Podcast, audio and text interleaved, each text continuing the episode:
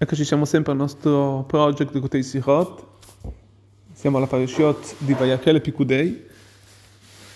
Al termine del libro di Shemot, del tutto il libro di Shemot. Il libro di Shemot, il libro di Shemot è chiamato tra l'altro il libro della redenzione, dove il popolo, dove il popolo esce dall'Egitto alla redenzione egizia, dalla, dalla, dalla, dalla diaspora egizia all'entrata nella terra di Eretz Israele di Israele quindi in questo, in, questo, in, questa, in, questi, in questo libro viene raccontato tutta l'uscita all'Esodo, tutta l'uscita dall'Egitto. Se andiamo a vedere alla, alla fine della parasha di Picudei, sul capitolo 40 del, dei Pesukim, dei versetti 36-37, dice, dice il versetto Vealote annan me alla Mishkan, quando saliva la nube dal tabernacolo, Isubene Israel bechol masem, partirà il popolo suo, per il suo tragitto. Qui vengono chieste, vengono poste due domande. La prima cosa, cosa ha a che fare il, questo concetto con il, con il tabernacolo? Come c'è scritto, Ve'alot anan al Mishkan, quando saliva la nube dal, dal santuario, lì partiva il popolo. Il concetto della nube cosa ha a che fare con il santuario, col, col tabernacolo? Quello aveva a che fare, la nube, aveva, la nube aveva a che fare più che altro con la dipartita del popolo, ovvero il, il concetto della nube sappiamo che era, era protettiva per il popolo nelle sue, nelle sue, partenze, dove andavano, dove si accampavano. Quindi cosa ha a che fare con il, con il tabernacolo? E la seconda domanda sembra da qui che il viaggio del popolo, loro, il, loro, il, loro, il, loro, il loro, il loro viaggio per avvicinarsi, ovvero le loro tappe, per avvicinarsi alla terra di Israele, nella terra di Israele, aveva a che fare proprio con il concetto, con, la, con, la, con l'allontanamento della Shekinah, della presenza divina. Come c'è scritto, Bealote Anan, quando saliva la nube, lì partiva il popolo. E questo perché?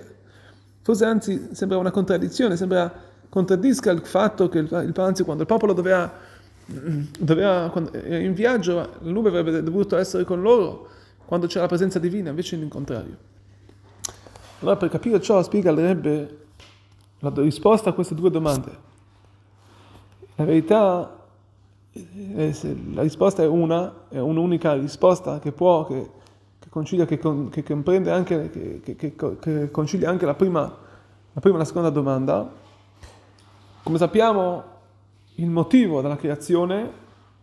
della creazione di tutti i mondi, ma soprattutto di questo mondo materiale, è perché Akadosh Baruch Hu voleva che cosa che qui in basso lui avesse una dimora per lui, una dimora di Abitachtonim. Quindi a questo punto si capisce che anche il Mishkan, il tabernacolo e tutta la creazione, tutta, conce, tutta concide al fatto che Akadosh Baruch Hu possa avere qui una dimora e anche il viaggio quindi del popolo ebraico, quando, le tappe del popolo, quando erano in partenza, e a tutto ciò questa partenza era perché loro potessero fare una dimora per Hashem, potessero fare quindi la volontà di Hashem. Però a quel punto si chiede, la volontà di Hashem si faceva più, più, più evidente quando la, quando la, nube di Hashem la, era, era, presente e non quando partiva, quando c'era una mancanza della Shekinah di Hashem. Sì, quindi questa è la domanda che, che, che torna. Sì, è vero, loro dovevano tutto il, tutto il, il, il tutta la, la eh, la, il, la, il moto è di fare per lui questa dimora. Allora, il Midrash spiega che quando si dice che Akadosh Baruch Hu voleva appunto che fosse, che noi potessimo fare per lui una dimora, allora il Midrash chiede, ma forse ci sono dei mondi superiori e inferiori per Akadosh Baruch Hu, che tu mi dici che Akadosh Baruch Hu voleva che qui in basso, in questi, questi mondi inferiori, noi possiamo fare per lui una dimora? Allora cosa vuol dire che Hashem voleva che qui in basso potessimo fare qui una dimora? Tra l'altro questo è riportato anche nel Perek Lamedvav nel 36esimo capitolo del Tanya.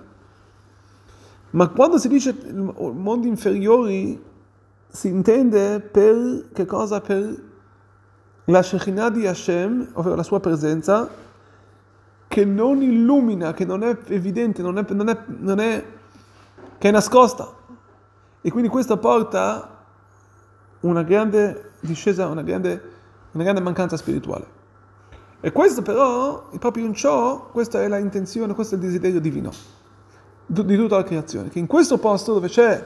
dove non illumina la, sua, la presenza di Hashem, chiamato quindi posto mondo inferiore, che non c'è, quindi che non c'è la rivelazione di Hashem, qui noi potessimo fare per lui una dimora.